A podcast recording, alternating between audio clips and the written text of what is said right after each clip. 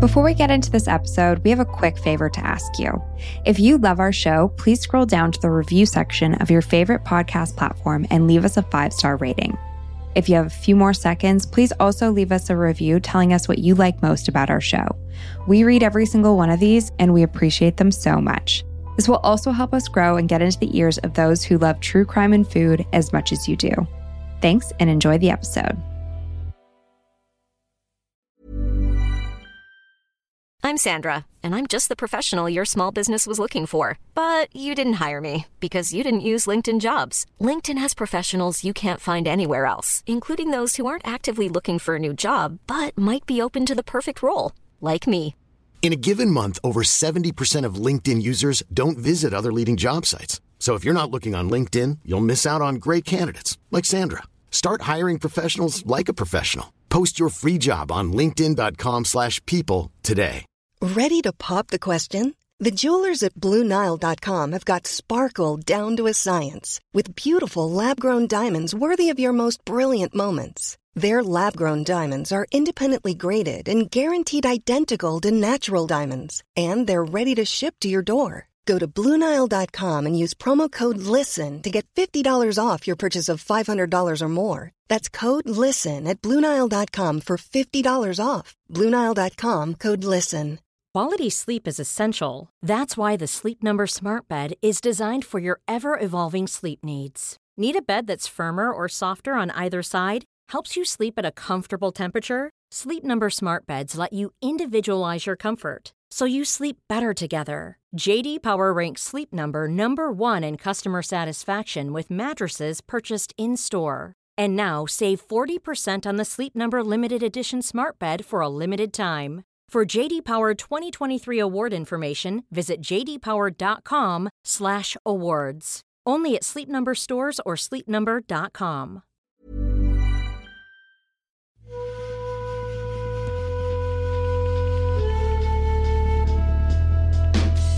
Welcome to Dietetics After Dark, your source for food related crime, scandal, and fraud.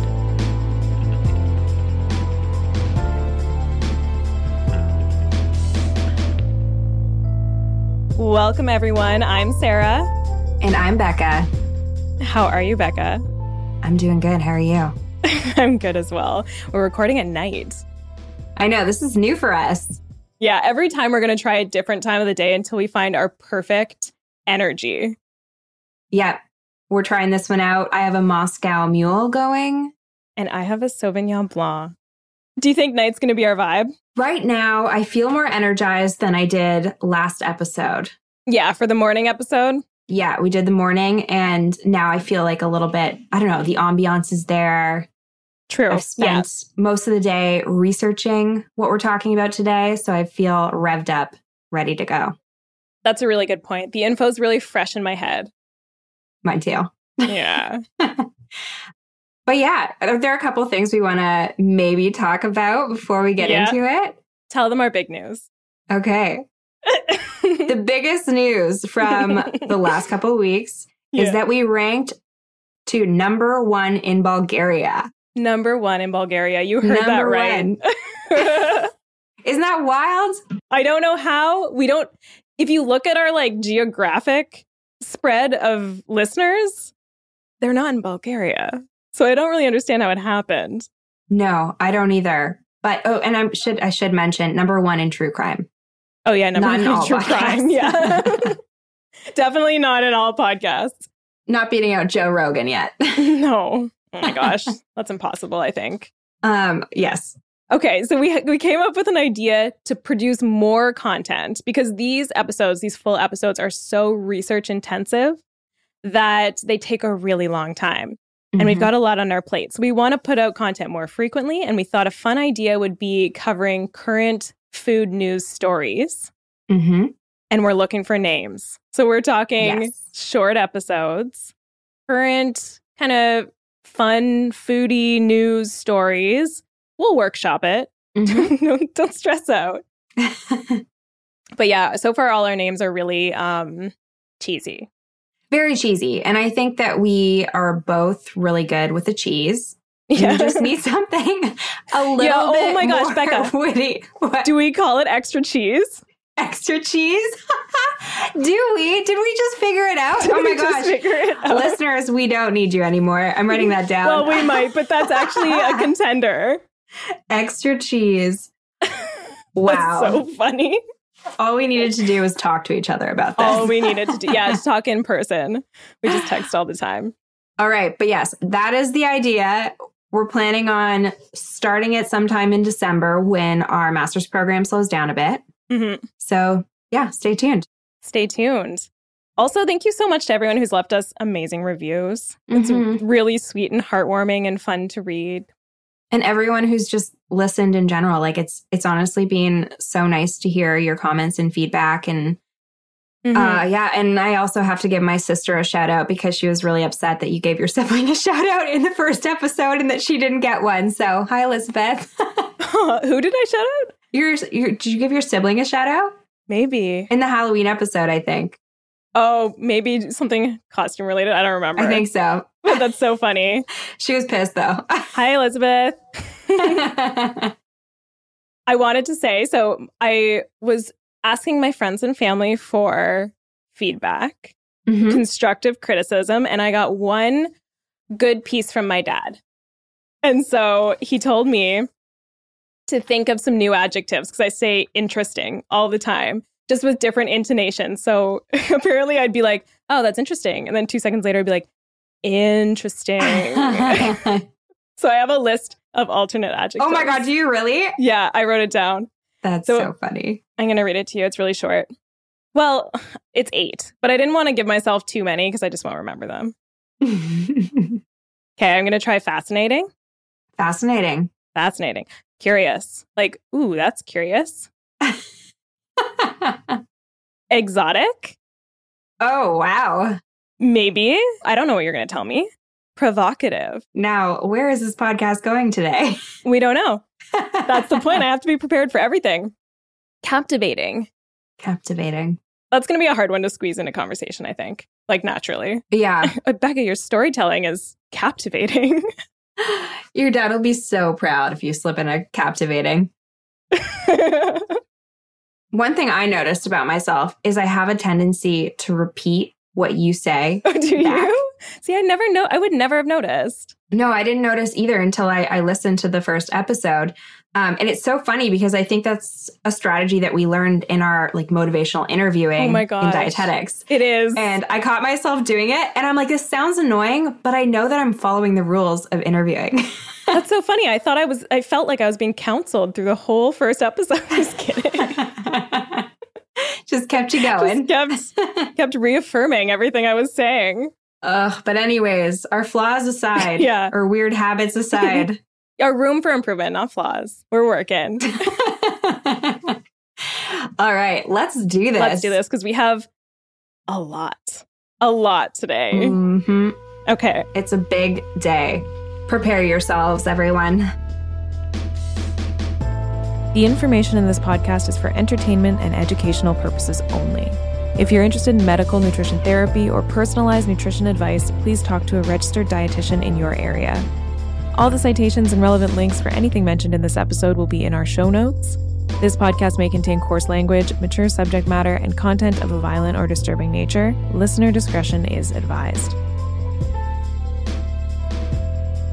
Okay, so I'm going to start.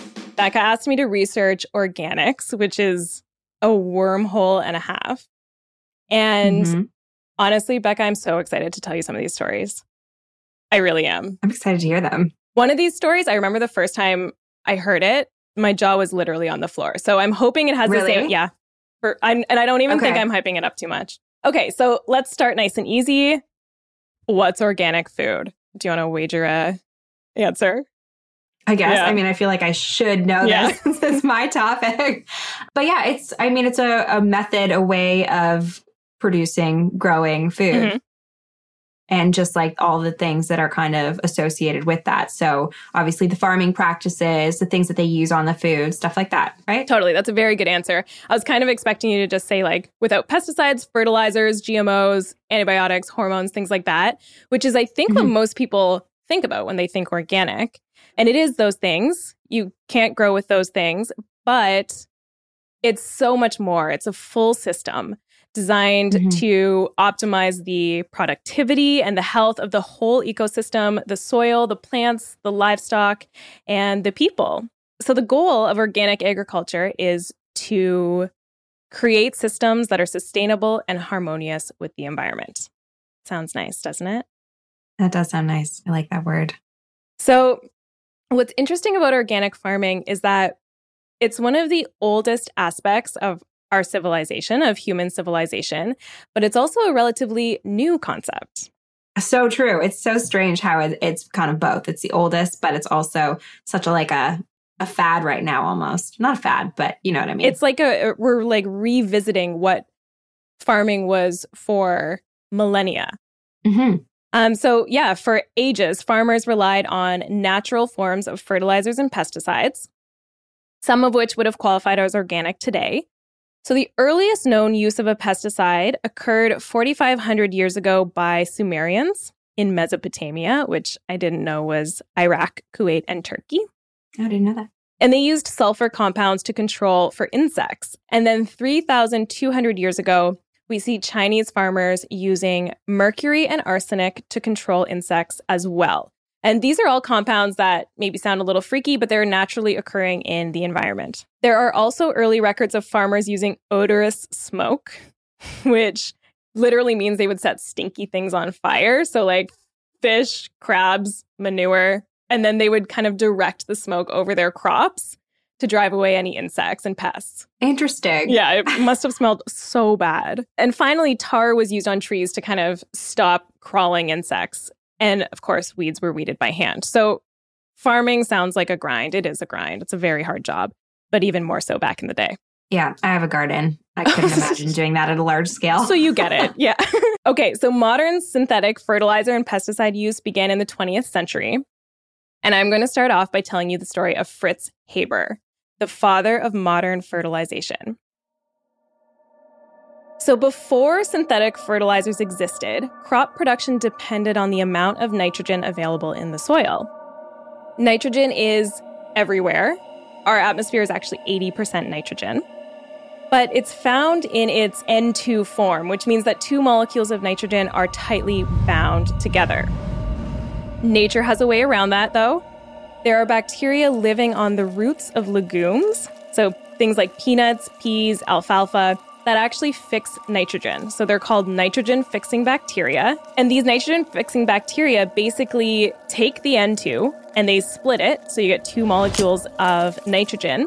And then each molecule binds to three hydrogen molecules to get NH3, which is ammonia, aka a wonderful fertilizer.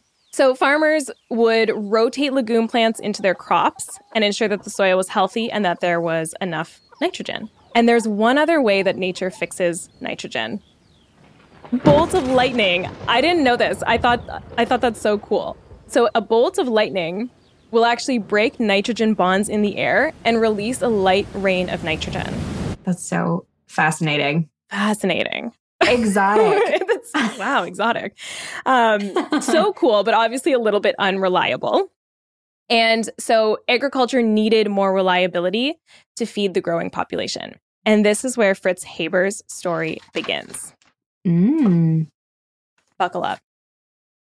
Fritz Haber was a German chemist, and he invented the Haber Bosch process. So, Haber is, of course, Fritz Haber's last name. Bosch was his partner, but um, what Carl Bosch did was industrialize the process years later, whereas Fritz Haber was the brains behind the invention.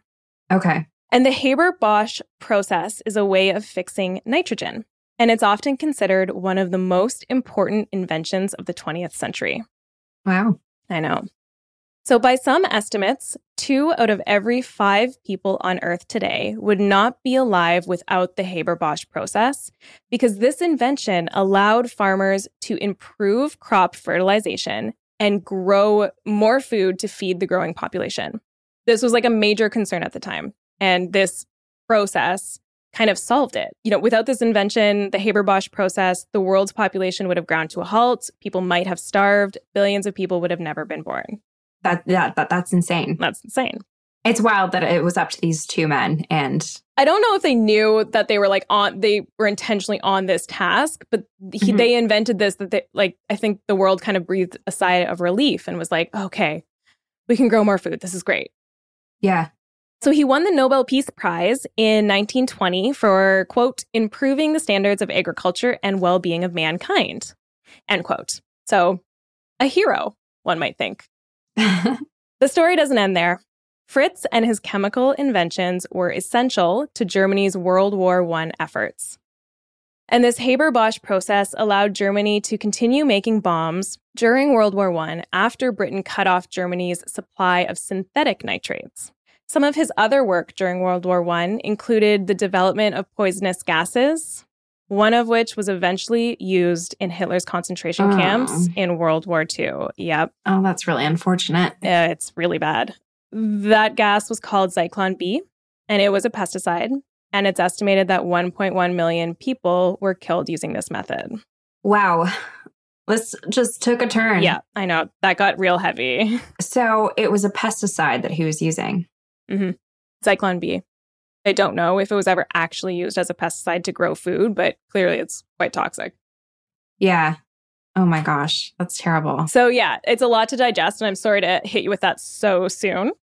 Fritz was quoted as saying, In peacetime, the scientist belongs to humanity, in wartime, to his fatherland.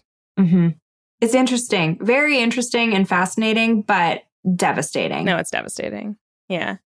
The same guy who he won the Nobel Peace Prize for setting humanity up for success, and then he did something so terrible. Okay, so Fritz's wife was a chemist as well, and apparently she was the love of his life, and she was strongly and vocally opposed to her husband's involvement in the war. And when Fritz Haber returned from World War I, it only took a few days for his wife to use his army pistol to take her own life. Oh, her own life. I know. And the irony, I guess, Fritz Haber himself was a German Jew and he was exiled from Germany in 1934. What? I know, What? right? Yeah. I'm sorry. What? Yeah, I know. I know. Your jaw drops. Is this, I the, know. is this the jaw dropping part you were talking about? Yeah. Isn't it the most insane story? And there's an incredible article on Medium by a journalist named Paul Barak called The Tragedy of Fritz Haber, the Monster Who Fed the World. Incredible article. And Michael Pollan also writes about him in The Omnivore's Dilemma. So Okay. that's where I first learned about this story. My jaw still drops every time I hear it. Like it's just the highest highs and the lowest, lowest lows. Yeah. This guy sounds like an idiot. Yeah. Okay, let's move on to pesticides. doesn't get too much brighter. Arsenic was a commonly used pesticide, and it's interesting because arsenic is naturally occurring, but it's also incredibly toxic at high doses.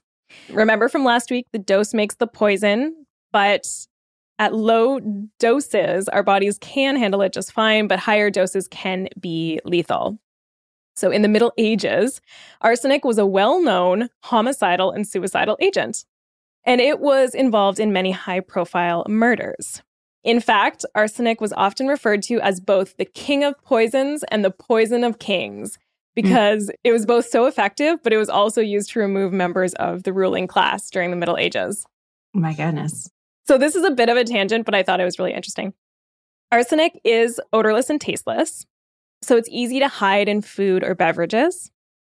And the symptoms of arsenic poisoning include nausea, vomiting, diarrhea, and pain. So, the classic symptoms of nearly everything. so, nothing stands out from other illnesses, basically making it the perfect medieval poison. Hmm. And I think you'll like this, Becca. In the first trial that ever presented forensic evidence, this was in France, 1840. A woman named Madame Lafarge was sentenced to death after poisoning her husband with arsenic hidden in some cakes.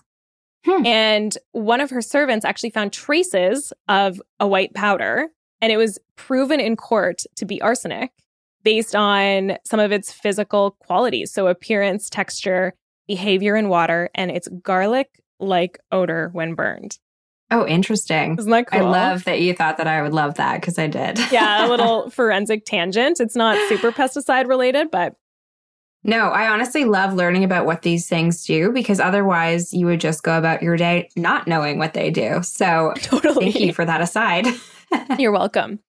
Okay, so although it was clearly known that arsenic was toxic to humans at certain doses, an arsenic based pesticide called Paris Green was used until the year 1900 to control Colorado potato beetles and mosquitoes. And its use was quite widespread. So it was one of the first, heavy quotes here, successful insecticides okay. but that success wasn't too long lived. So, what's interesting about it is that it was highly effective against insects and even rats, Hmm. but it was also this beautiful emerald green pigment. And it became really trendy after Empress Eugenie wore a green dress so vibrant and breathtaking that it made the headlines, and it was dyed with Paris green. Okay. So this insecticide had multiple uses. So it was used to dye all sorts of things clothing, paint, wallpaper, candy, regular paper, toys, medicine. And it was also an insecticide. So were there any issues using it as a dye? Yeah. Yeah. Okay.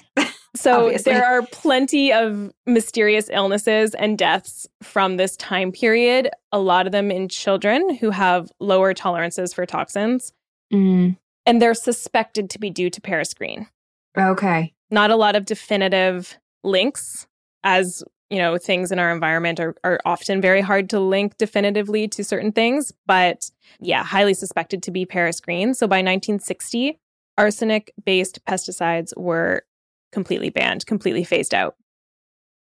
I mean, that makes sense. Yeah. Okay and one final pesticide. I'm just going to touch on this one really quickly. Ddt i feel like i've heard a lot about this one. Dichloro diphenyl trichloroethane. That's nice eh yeah, I'm not going to try it, but you did you did really well. Thank you. So I honestly think DDT could be its own episode because there's a lot Okay. to it. But it was introduced to the US in the 1940s and it seemed like a wonderful advancement. It allowed farmers to grow a lot more food, food could be cheaper, and DDT actually was reducing malaria rates, which was awesome. Oh, that's interesting. because it was killing the mosquitoes.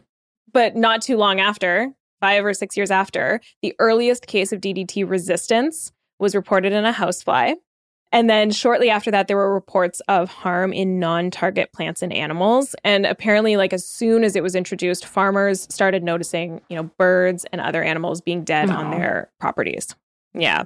Plus, Rachel Carson's famous book, Silent Springs. Have you ever heard of this one? No. so it was this revolutionary book at the time that criticized the indiscriminate use of pesticides and their negative impacts on the environment. And this book kind of woke the public up to the the potential side effects of these pesticides and insecticides and fertilizers and things like that. So public pressure increased for the regulation of pesticides and DDT was banned by 1972. Okay. It is still used in some places around the world though. That's unfortunate. I know there is some criticism. I didn't write anything down about this. I only like just skimmed the surface of research, but there's some people that think it shouldn't have been banned because the benefits in terms of malaria prevention were so great. So it's kind of like a cost benefit analysis. But for the most part, I think it's pretty consensus that scientific consensus that DDT should be Mhm. banned. Okay, so the increasing public awareness of pesticides and fertilizers coincided with the rise of the organic movement. Modern organics in Canada and the US date back to around the 1940s and 50s. And this is a time where organic leaders, um, mostly farmers, began noticing the dead birds, the pollinators littering their farms after trying pesticides. And around the same time, an organic advocate named J.I. Rodale he founded the Rodale Institute in the US and he began publishing a magazine that was all about organic farming and gardening. And he's considered the father of the organic movement. Rodale. As awareness grew, consumers began to want organic food. And farmers and retailers wanted a way for consumers to tell what is actually organic food. Right. Right. And to be able to distinguish between the real stuff and fraudulent claims by people, business people just trying to take advantage of the movement. So, this is where the certification movement was born. And the certification standards were developed throughout the 70s, 80s, and 90s And today, Canada and the US both have federally legislated standards that products have to achieve to be able to use the certified organic Mhm. label.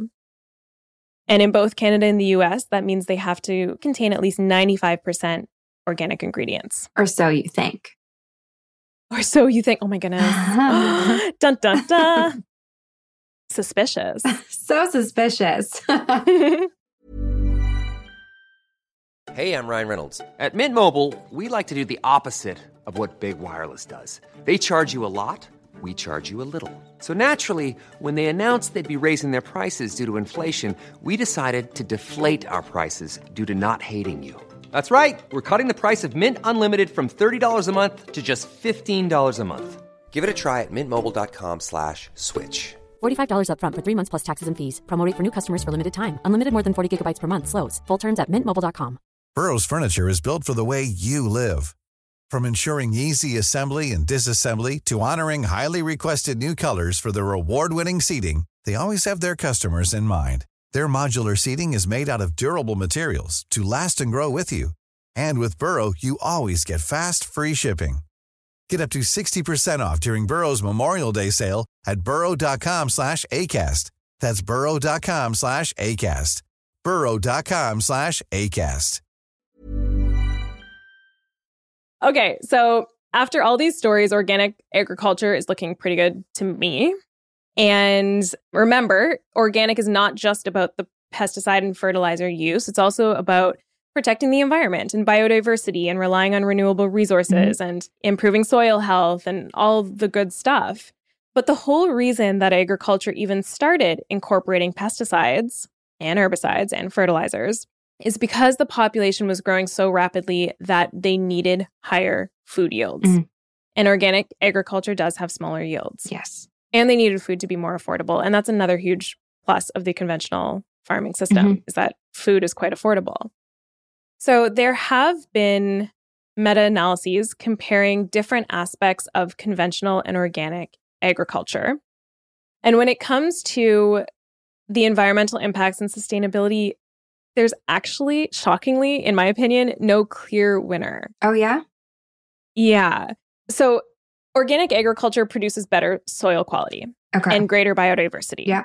However, conventional agriculture does have some advantages over organic in terms of land use and yield. right. Okay. No, that sense, makes sense. Yeah. uses less land to produce more food, which is important. Estimates say that organic farming could require between 25 and 100% more land to produce the same amount of food as a whole as conventional agriculture. Wow. 100% more land in some cases. Yeah. And then finally, greenhouse gas emissions are actually approximately the same by some studies because when you factor in the natural manure used for fertilization in organic farms, that ups the greenhouse gases. What do we know about cow farts? Methane. Yeah. and if you're using cow manure as your fertilizer, that's a lot of methane. One thing that experts mostly agree on is that it's not a question of one or the other, but instead that a blend of both practices is probably the best way to go. And different areas of the world will benefit from different ratios of organic to conventional methods. Conventional farming absolutely has a lot to learn from organic farming methods. Mm-hmm. And so, probably a combination of these agricultural practices will work best for feeding the planet. yeah. It's also worth noting that since organic farming is relatively new, if a lot of money was pumped into organic farming and maybe more research was done, perhaps that land and yield gap could be closed. For sure. And I think a lot of the the issues with the conventional farming more so land with ethics. Absolutely. You know, like ethical uses of certain things, ethical treatment of livestock. Like I think that Yeah. that's kind of where where they need to grow. agricultural workers as well. Agricultural workers, of course. Um, okay, so not everyone is purchasing organic for just the environmental benefits. Most people believe that they're making the healthier choice, but are they? And the answer is probably. so there is definitely research that suggests organic food fares better nutritionally than conventional food. So, for example, organic food does produce, does tend to be higher in antioxidants. And organically fed meat and dairy tends to have higher levels of omega 3 fatty acid. And this is important. That doesn't necessarily mean that conventionally produced food is not nutritious. It's totally nutritious, still high in antioxidants, still can have omega 3 fatty acids, but maybe just not quite as much as organic. Mm-hmm. Organic food also obviously has lower pesticide residues, considering it's not produced with any. And this is important too because pesticide residues on conventional produce are still well within the safe limits. Right. And we learned all about that last episode. Mm-hmm. Dose makes the poison.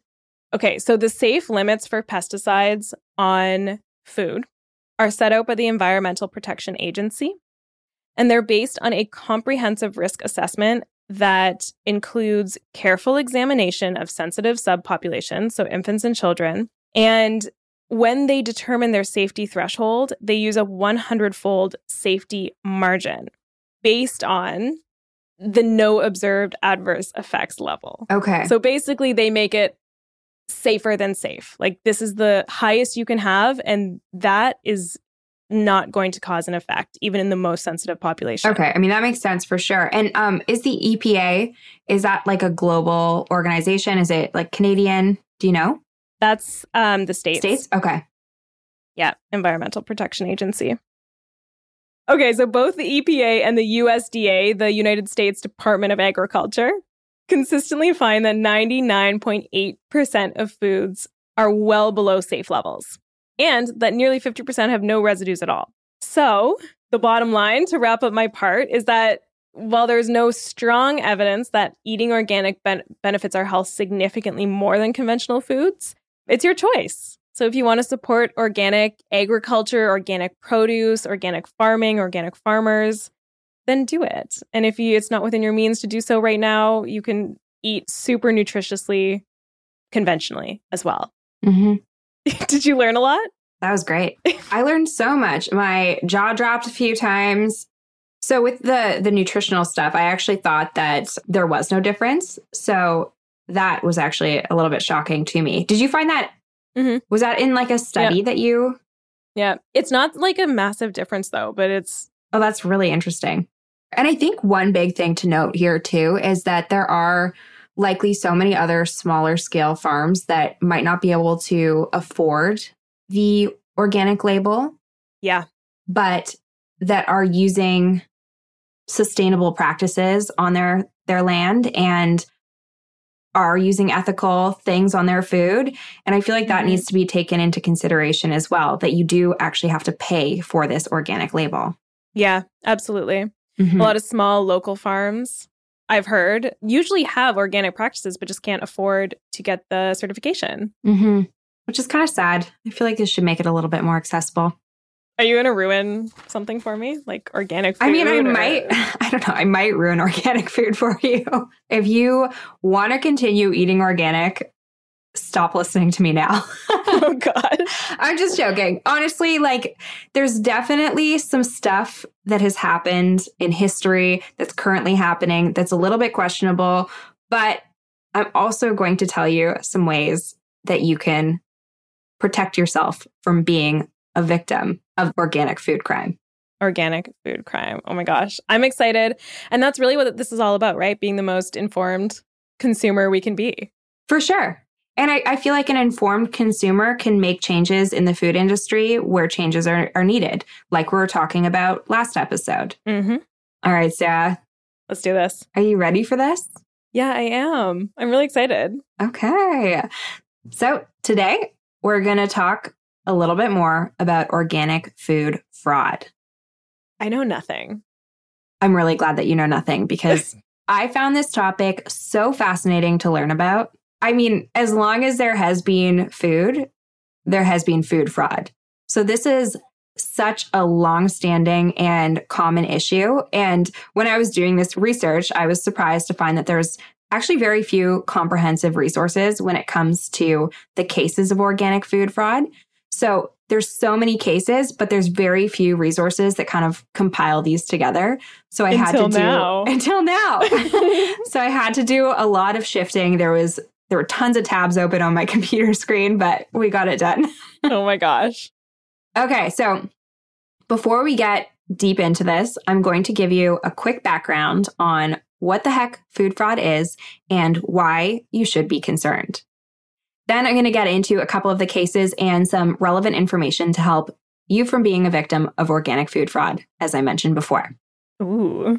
If you buy organic, you have likely, if not certainly, purchased fraudulent products at some point. Oh gosh. That's just So- not fair. It's more expensive. I know. Don't do that to us. I know. Are you upset with me or are you upset with the uh the fraudsters? The fraudsters. no, I'm thankful for you for for enlightening me already. I know. Sometimes it's better to be naive about it, but I'm here to to ruin that for you. Not when your money's involved. That's true. It's Yeah. very true. Okay, so food fraud is defined as purposely mislabeling, misrepresenting, substituting, altering, or tampering with a food product at any point along the food chain. So food fraud can occur within the ingredients of a product, with the final product, or with the packaging of the product. So based on that definition and the Government of Canada's website, and I should say that the US defines food fraud in very similar ways. Food fraud can take many forms. And I'm going to read you just a little bit of a blurb that I found on the Government of Canada's website about the different types of food fraud. Okay. So, foods may be intentionally misrepresented through one, substituting a product with something of a different character or quality. For example, using horse meat instead of beef, or Oh, pollock as cod. I know it's pretty disgusting, right? Number two, adulterating or diluting a product by mixing in other ingredients or elements and not declaring them on the label. So, for example, adding sugar syrup to honey, sunflower mm. oil to olive oil, adding fillers to ground spices, or adding apple juice to pomegranate juice, which I didn't know was a thing. didn't either.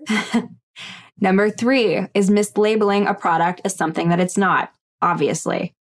For example, labeling farmed salmon as wild salmon or labeling apples as organic when they aren't certified as such.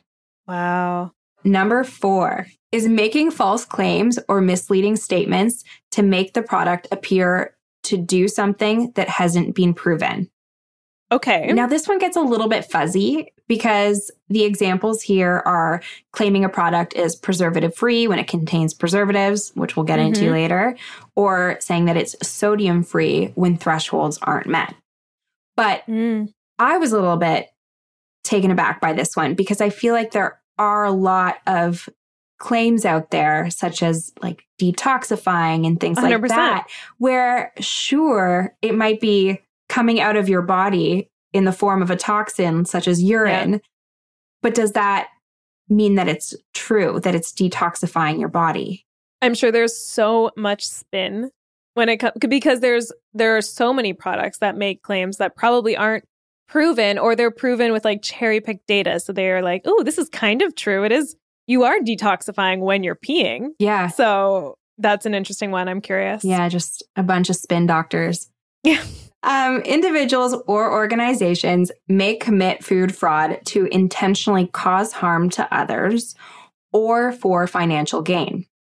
So, adulterating food products is usually done for financial gain.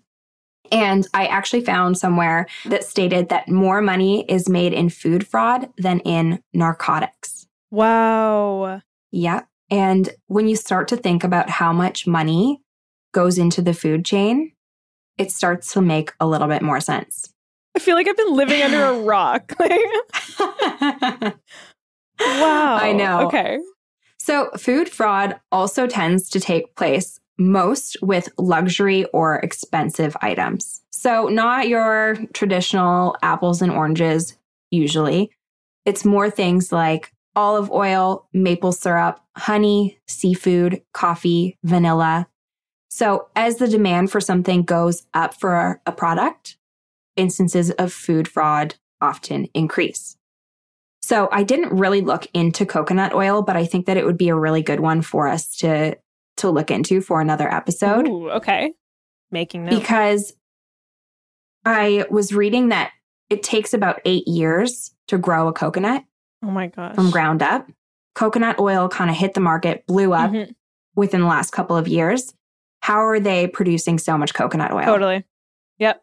I'm just going to leave that question with you because I don't know the answer, but I think that we should look it up. yeah. No, that's really interesting. That's a good point. Okay, so there is a difference between food fraud and what is called intentional consumer confusion when it comes to food products. Intentional consumer confusion is exactly what it sounds like. It may mean that something is misleading, so it's a misleading label, or um, using certain marketing tactics. So, as we were talking about before, claiming that something is detoxifying, where Mhm. this is confusion because it's not necessarily illegal to say, but it's not necessarily 100% truthful. Right. So I think this also ties in really well to what we were talking about last episode and what you mentioned in your part earlier, where consumers tend to be afraid of this idea of having chemicals in their food. As you said earlier in this episode, we live among chemicals. Mhm. Like everything in this, like on this earth, is made up of those known elements in the periodic table. Yeah. And brands have a tendency to take advantage of this fear by claiming that their food products are natural, detoxifying, Clean. they might use yeah clean they might use less chemicals yeah and this this is extremely misleading Mhm. and any chemical even h2o can lead to intoxication. But this type of consumer confusion is exactly why we're talking about organics today. People are afraid of chemicals and consumer awareness seems to be fairly low on what constitutes organic food and criminals are quite literally taking advantage of the situation. So food fraud is often discussed based on the type of food that is being adulterated. But organic food fraud covers a vast variety of products, from produce to packaged products, which is why it's so important to understand. Organic food is quite literally everywhere. Now, Sarah, I'm sure that you have seen influencers promoting organic produce or things like the Clean 15. Yeah, for sure. And I don't know about you, but this type of promotion drives me absolutely bonkers. Yeah. Me too. It's it's a little bit elitist, I find, hmm It for sure is. because it's, it's promoting the most expensive product out there. Well, even worse than the clean 15, the dirty dozen. the dirty dozen. And then that implies that if you can't buy organic for those 12 products, then you're eating dirty food. You're eating dirty. Yeah, I don't Yeah. I don't like that at all. Yeah, they're unfortunate terms, and it would be great if they could at least change the names of them. Mhm. but yeah, so I, I do. I find these these terms and this type of promotion a little bit outrageous. And sometimes I don't even know if these individuals understand what they are promoting. Mhm. So I do think that it's safe to say that organic is also a commonly used buzzword in the health food industry. Mhm. Remember what I said earlier that as demand increases, opportunity for fraud also increases. Mhm. And this is exactly the case with organic food. Okay. So between 2001 and 2011, the number of organic farms in Canada grew by 66%. Wow. In 2012, the organic food market was worth an estimated $3.7 billion. In Canada? And in Canada in 2012. Wow. But now it's estimated that the Canadian market is valued at $6.9 billion. So even more. Okay. And then in the United States last year, in 2019, or the organic food market sales totaled $55.1 billion. Oh my god. so the demand is obviously ginormous. There's so much demand. Yeah. But can farming land and practices adapt this quickly to meet the demand? I'm going to say no. I don't have the answer for you, but it's just a question to kind of keep in mind as we go through this. I'm a natural skeptic, so I'll I'll keep my uh, my skepticism in my pocket. That's why I like you. okay. Now, I want to mention that I, I do love the idea of or- organic farming. So, what you were Yeah. talking about, Sarah, I, I like that idea, that concept. Mhm. A way of producing food that's more environmentally sustainable and it uses fewer pesticides. Mhm. It sounds amazing. But one of the biggest issues is that it might not actually be more sustainable for the size of our global population, Yeah. as you were saying. Yeah. Also, as you mentioned, organic produce yields smaller products. So when it does come to organic, you are paying more for less. And there is a price premium associated with these products, mainly because it takes more money to produce these products, Yeah. which makes sense. But the most common type of organic food fraud is when they simply sell you non organic products claiming that they are organic. Just straight up, eh? It's a very, very lazy type of fraud, I feel. but yeah, you can see like with the amount that that people will pay for this food, that how much they're willing to pay for this food, you can see how the benefits would kind of add up for somebody who's into food fraud. Yeah. Mhm. Someone who's into food fraud. I just love I had, food fraud. I had the word fraudsters here, but okay. So I'm going to tell you just a couple of the most recent and most notorious stories regarding food fraud. And as you said earlier, buckle up. this instance of food fraud hits really close to home, as this is a Canadian scam that took place from 2014 to 2016. Can I guess? Yes. Is it maple syrup? No, it's not. Oh, okay. Good guess, though. Thank God. You- You're not going to ruin a national treasure for me. no, not maple syrup. Not today, Okay, anyways. okay.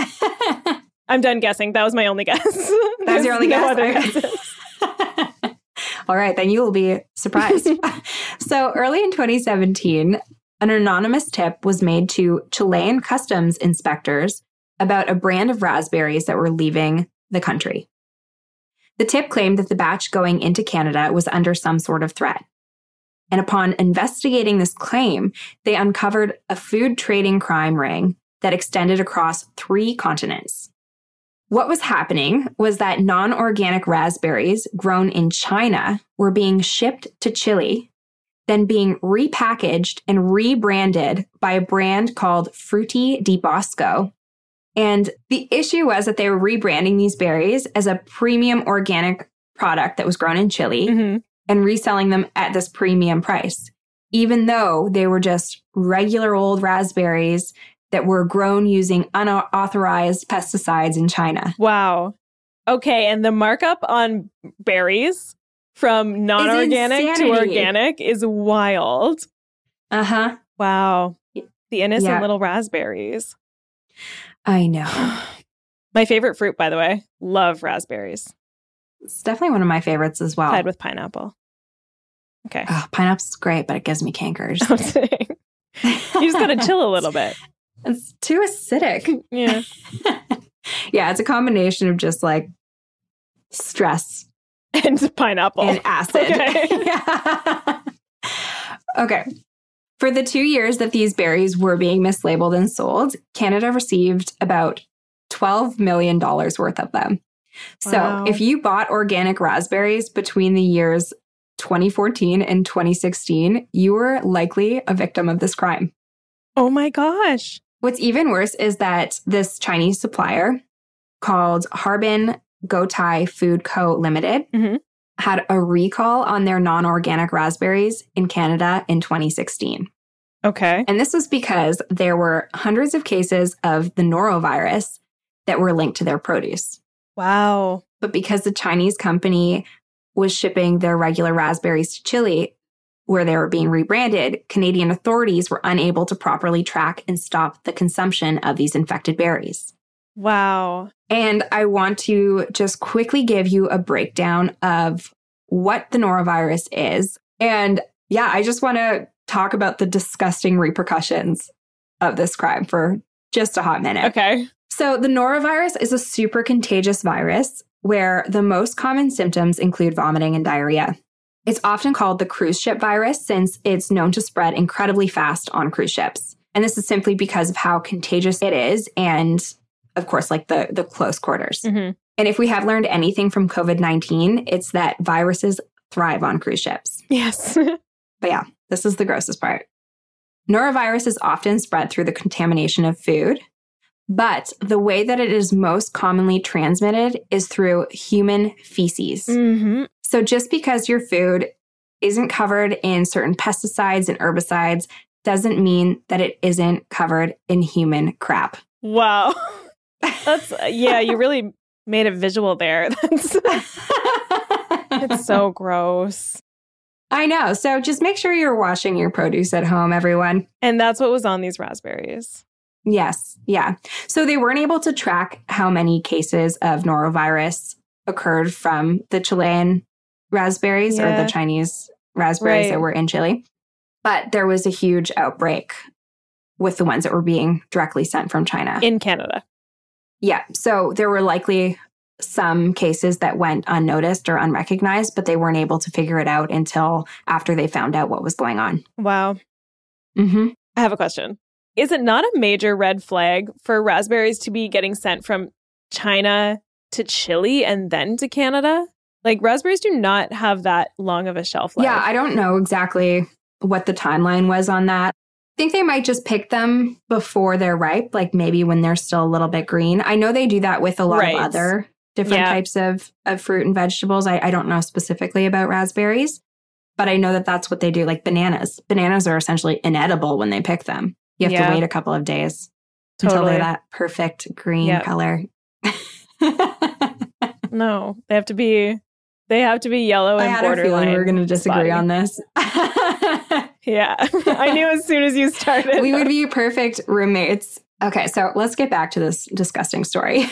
Apparently, this raspberry scheme was incredibly easy to pull off since Canada and Chile have had a trade pact since 1997 that allows the exporter of whatever it is to self certify their own products. And the documents certifying the raspberries as organic were obviously found to be fake. So, according to Frutti di Bosco, so the owner of Frutti di Bosco, Cesar Ramirez is his name.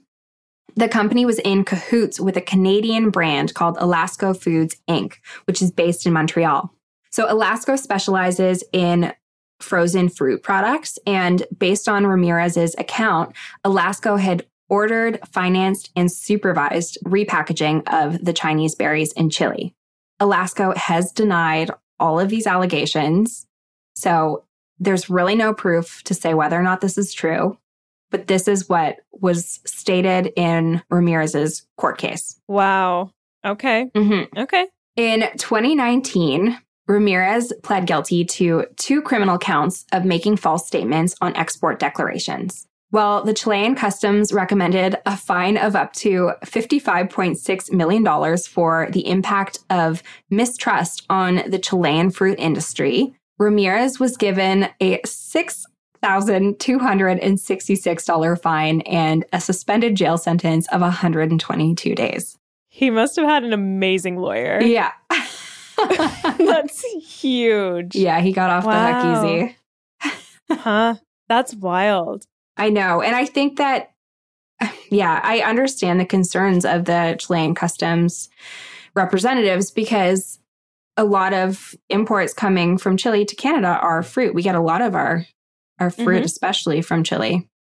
Was this big in the news at the time? Like, do you remember this happening in 2016? No, so most of this stuff was found out like later on, um, and then this case obviously happened in 2019, so just last year. 2019. And I, I honestly don't really remember seeing any of it in the news. yeah, that's even more shocking because in 2019, I would have been paying more attention to food Mhm. Stories like this. And I don't remember hearing about this at all. Yeah, I know it's wild Huh. stuff. That is wild. hmm So Ramirez is now suing Alasko and a businessman who Ramirez claims was working on behalf of Alasko. So as of October 6th of this year, so 2020, this lawsuit is still pending. But on March 6th of this year, Alasko put out a statement claiming that they no longer do business with Frutti di Bosco. But it took them up until 2018 to stop doing business. So two years after Wow. according to the news. Okay. yeah. That's so interesting. Yes. But in this same statement, they said something that kind of irked me a little bit. And I want to know your thoughts on it, Sarah. So Okay. I'll, I'll give you the quote. It's the responsibility of the growers and packers to have the proper food safety and organic certifications and to provide the associated documentation required for shipments to Canada. What are your thoughts? It might be So hard. Alasko is saying that about or fruity. Yes. So it's probably difficult when you don't have it in front of you because it's obviously just like the way that the words are placed, but they're essentially blaming everybody in the food chain except for them. Yeah, totally. I definitely take issue with the blaming of the growers. I feel like the growers are in China. Yeah. They have nothing to do The with growers the growers are not in Chile. Uh, yeah, it's honestly it's honestly madness. I it really kind of ticked me off to read that. And I just feel like farmers have it so tough. I really do. Mm-hmm. Don't shit on the farmers, please. No. Okay. So the Canadian Food Inspection Agency also agrees with us. And they said that importers like Alasko play a key role in keeping consumers safe. Obviously, they Mhm. must ensure that the source of the food is from a reliable supplier and that the food meets all of Canada's regulatory requirements. And of course, we agree with that. I feel like it is definitely a bit unfair to put the onus entirely on the growers and packers and to not take any of the blame on themselves, especially when they were, or maybe they weren't involved with the scheme, but they were involved at some capacity, whether or not they knowingly knew it. Yeah. Okay. And also, it's definitely the responsibility of the importer to make sure that wherever you're importing from is complying with Canadian standards. Mm-hmm. China growing raspberries can't be expected to comply with the organic standards of every single country because they might be different. Absolutely. And I think that the way that they're getting around this is because it came from Chile. And we have Mhm. that deal with Chile where they can self certify, correct? So I think that maybe that's where their mind was at when writing that. But I think it's just still a little bit unfair. Totally. Oh boy. Okay. Yep. But I did a little bit more web sleuthing after this because that's me. That's what you do. Yeah. and I found out that on October 29th, so a few weeks ago, Alasko was acquired by a company called Groupe Commensal Inc., who specializes in food processing. And when reading this, I honestly could not help but think that there was some association between this scandal and then the sale of this company. Yeah, totally. Mhm. That one sums up the raspberry, the raspberry scandal. Aw, the raspberries are the real victims here. I know. Poor little berries. I know. Are you ready for the next story? Yeah, I am. Okay. Don't ruin another. If you ruin pineapple for me, I'll be super upset. I'm not ruining pineapple, I promise you. okay. Okay, so this one is one of the biggest in American history, Okay. and it has to do with the sale of organic animal feed in the form of oh, grain. Oh my gosh, this is going to be big. Do you know this one? No. No? Okay. I love it when you don't know what I'm about to tell you. It is more fun that way. it is more fun. Yeah. okay, so this one's also a more recent story, and it was uncovered really recent, like within the last two years. So, I mean, I didn't hear about it in the news, but some people that are listening may have because it's very current. Hmm. Anyways, this one takes place on a farm in Chillicothe, Missouri. And I hope I pronounced that right. uh, and this farm is owned by a man, and his name's Randy Constant. Now, Constant was known as a very charming and big hearted man. He was a big churchgoer and a school board president, and he had three children, a wife. He just seemed like an amazing family man. Classic all American farmer. Yes, exactly. Is he a farmer? He's, a farmer. yeah. Um, one article even said that he was the best thing to come out of this Missouri city since their pre-cut bread loaves. And Oh, fun fact, Chillicothe is actually where pre-cut bread took place. The first so he's pre-cut bread. he's literally the greatest thing since sliced bread, Since sliced bread. Yeah. and that's a high bar. For sure it is. Like I couldn't imagine having to slice my bread at this point in my life. No, oh my gosh, that's amazing. yeah. I love that fun fact. I know. And then I just like, I just grabbed a little snippet of information. I dug into um, the invention of the bread. So it was actually, it was a baker who came up with the idea and came from 1928. 1928. 1928. It's that recent. hmm It was reported in the newspaper in this town. Then the concept just grew from there. That's so cool. I thought that was pretty neat. Thanks, thanks, Ch- Chillicothe. Chill, yeah, Chillicothe. Okay, so Randy Constant's farm primarily grew organic grain for animal feed, and more specifically for chickens and cattle. So that livestock was then sold. So the livestock that was eating his grains were typically sold as organic meat or byproducts, and those byproducts were often used to make other organic products. Okay. And then Randy also raised tilapia, which he sold to many different store chains, including Whole Foods. Organic tilapia as well. It didn't specify whether or not the tilapia was organic. It more so focused on the grains. Yeah, there was Okay. Nothing about that, and I'm I'm assuming it just was regular tilapia. Okay. But in, uh, so yeah, in 2017, he was one of 10 successful farmers to watch in Successful Farming magazine. Wow. So this guy was obviously a big deal. a really big deal. A big farming deal. But unfortunately, this came to a screeching halt in 2018. oh no. And in 2018, it was found that from 2010 to 2017, Constant's feed was anything but organic. Seven years. Mhm. This meant that any of the livestock that consumed his products were not actually organic either. And that livestock farmers and thousands of consumers had been tricked into purchasing these products at a premium price. It started at one farmer, but it essentially affected so many products and so many people's decisions in terms of hmm what they were consuming. This is huge. It's huge. It's really, really big. Mhm. So he misled a large number of people with his scheme, admitting to over $142 million in grain sales. Oh my gosh. And these sales made up for 7% of all organic corn and 8% of all organic soybeans grown in the US. So this was huge, ginormous.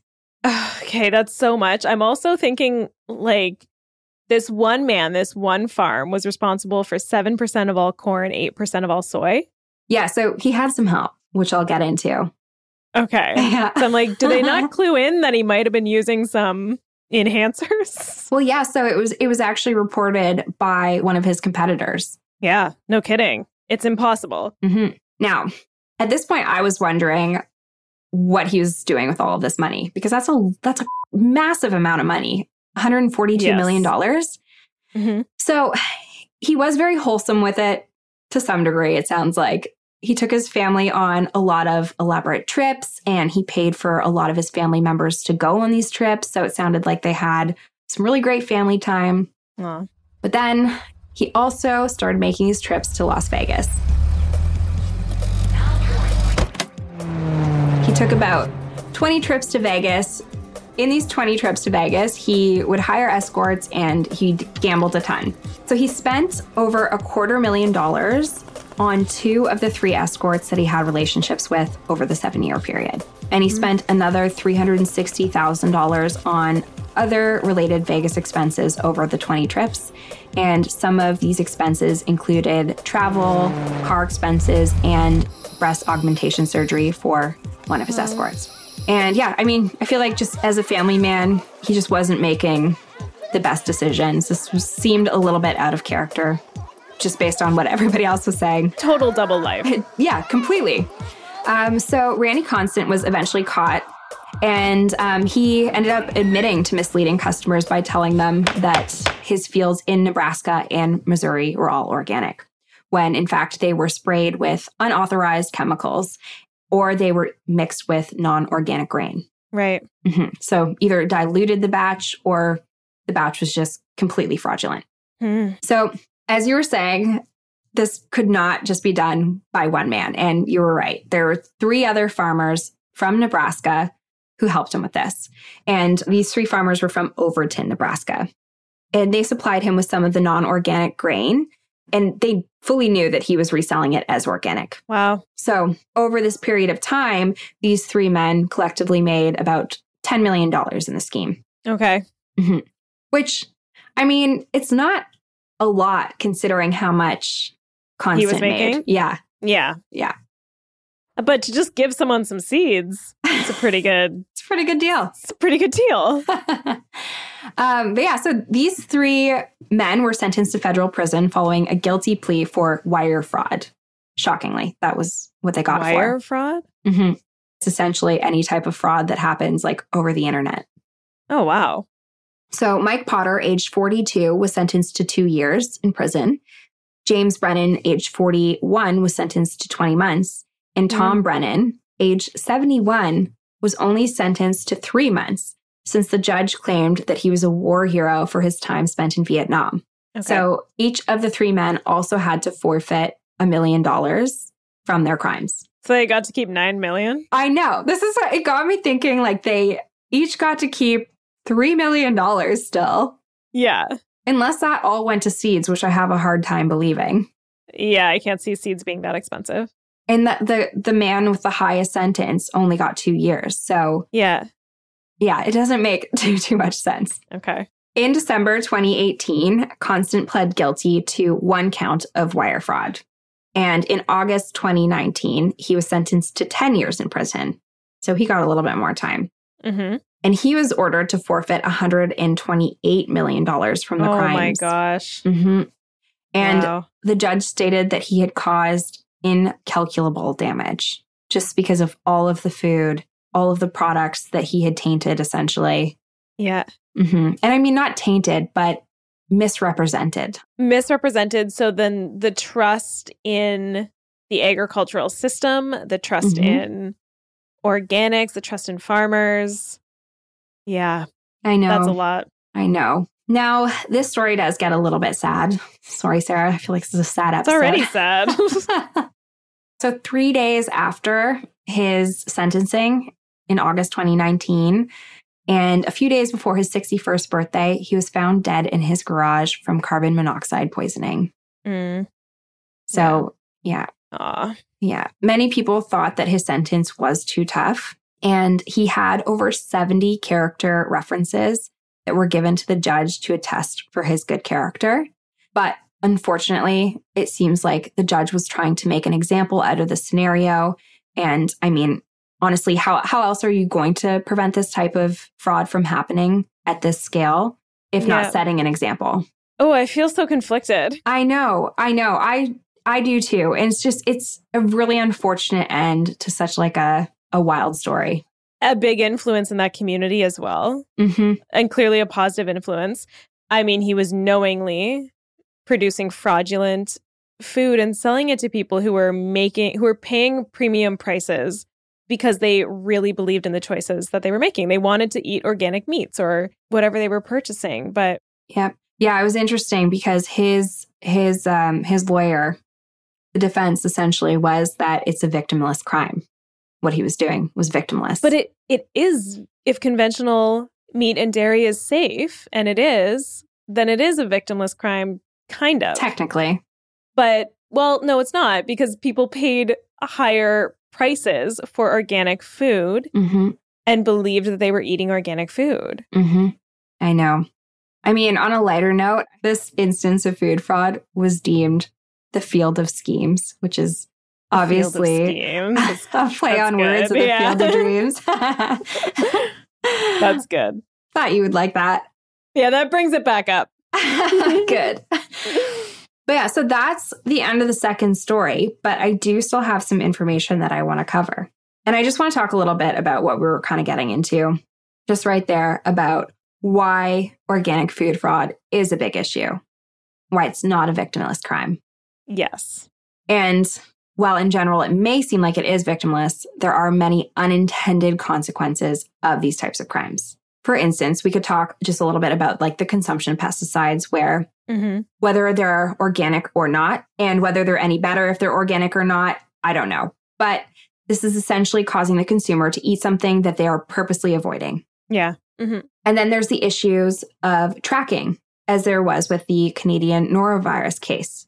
So if the food isn't coming from where it's saying it's coming from, then there's issues connecting it to different spots on the food chain. Right. Yes. Then it also undercuts the legitimate organic farmers and can potentially undermine the certification as a whole. So that organic certification. hmm And the biggest issue, which we kind of talked about, was just that organic food is really deemed as being healthier, more wholesome.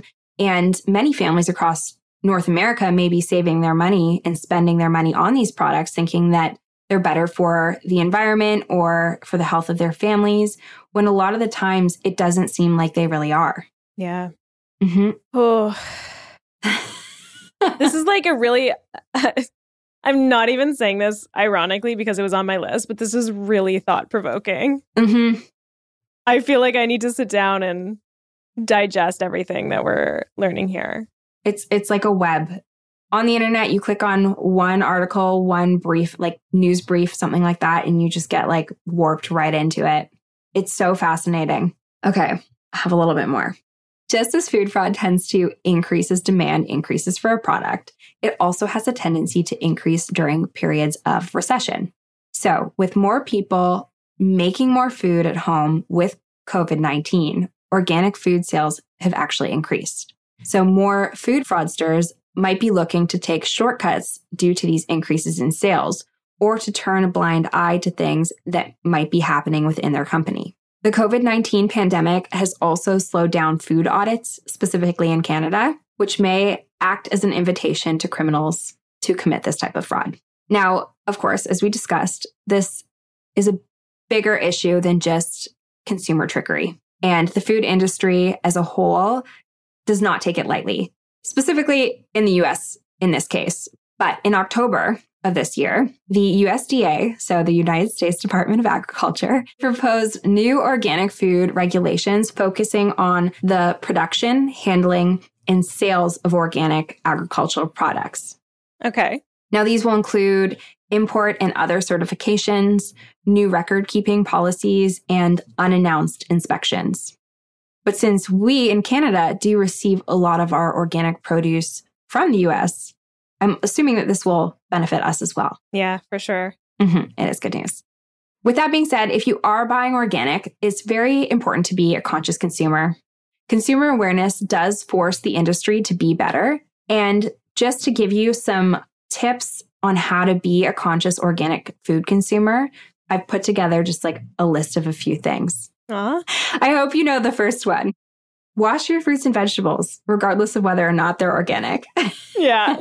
Check the label and know the lingo of the food that you are purchasing. For instance, you'll want to look for third party compliance or third party organic standards. Um, and then, I mean, we could really spend like a whole other hour talking about organic food lingo, but I know. one example that came to mind was just that the term organic ingredients does not mean that the whole product is Right. organic. It quite Yes. literally means that some of the ingredients are organic.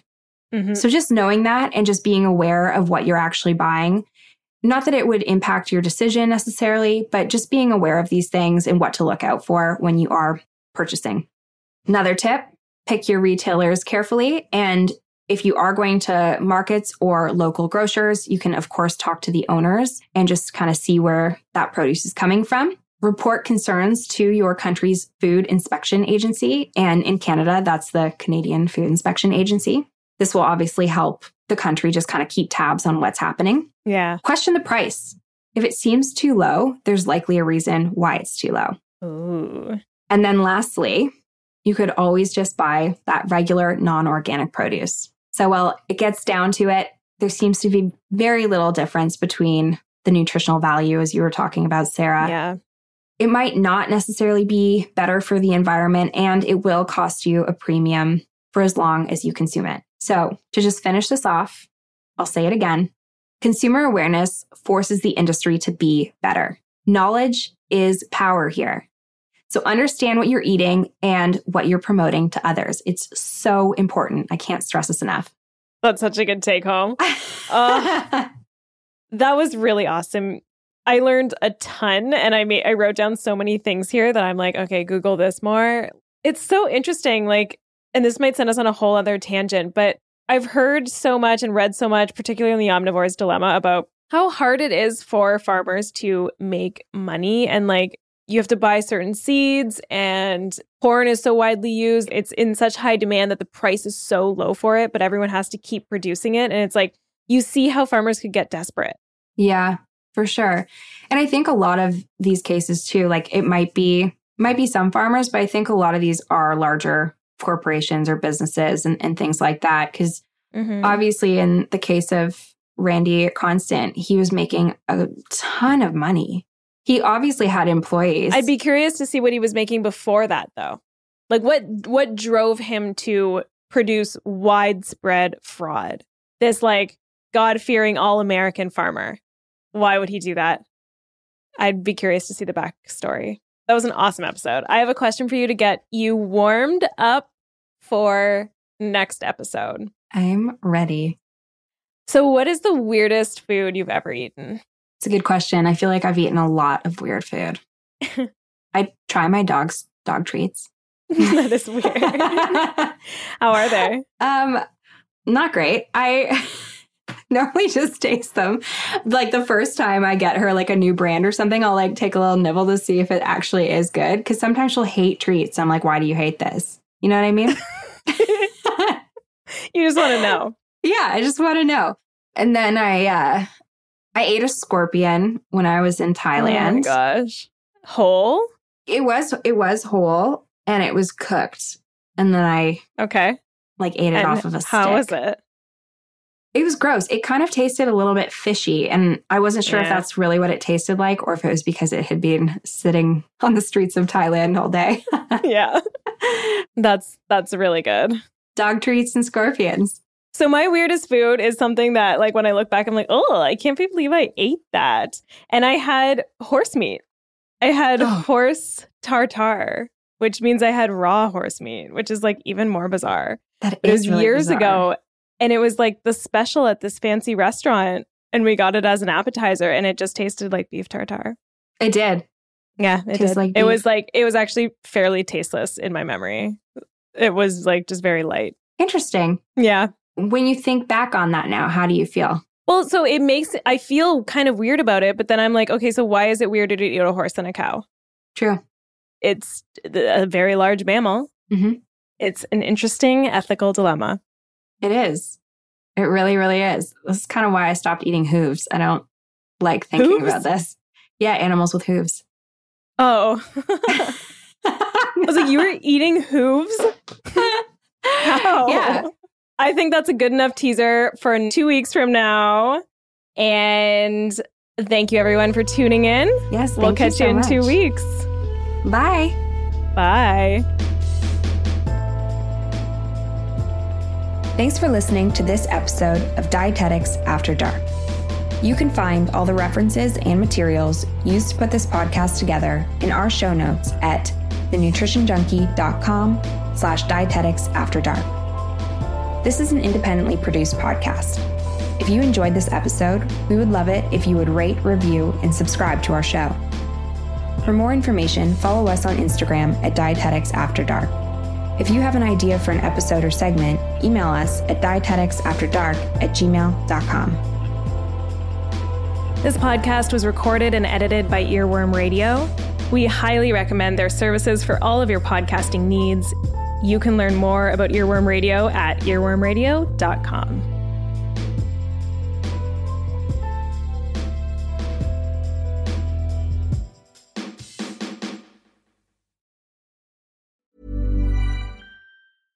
Imagine the softest sheets you've ever felt. Now imagine them getting even softer over time. That's what you'll feel with Boll and Branch's organic cotton sheets. In a recent customer survey, 96% replied that Boll and Branch sheets get softer with every wash. Start getting your best night's sleep in these sheets that get softer and softer for years to come. Try their sheets with a 30-night guarantee. Plus, get 15% off your first order at bollandbranch.com. Code BUTTERY. Exclusions apply. See site for details.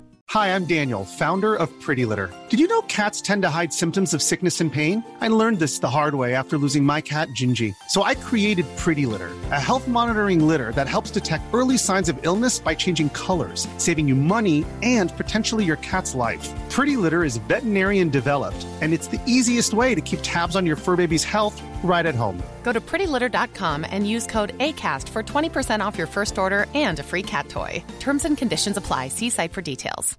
Imagine the softest sheets you've ever felt. Now imagine them getting even softer over time. That's what you'll feel with Boll and Branch's organic cotton sheets. In a recent customer survey, 96% replied that Boll and Branch sheets get softer with every wash. Start getting your best night's sleep in these sheets that get softer and softer for years to come. Try their sheets with a 30-night guarantee. Plus, get 15% off your first order at bollandbranch.com. Code BUTTERY. Exclusions apply. See site for details.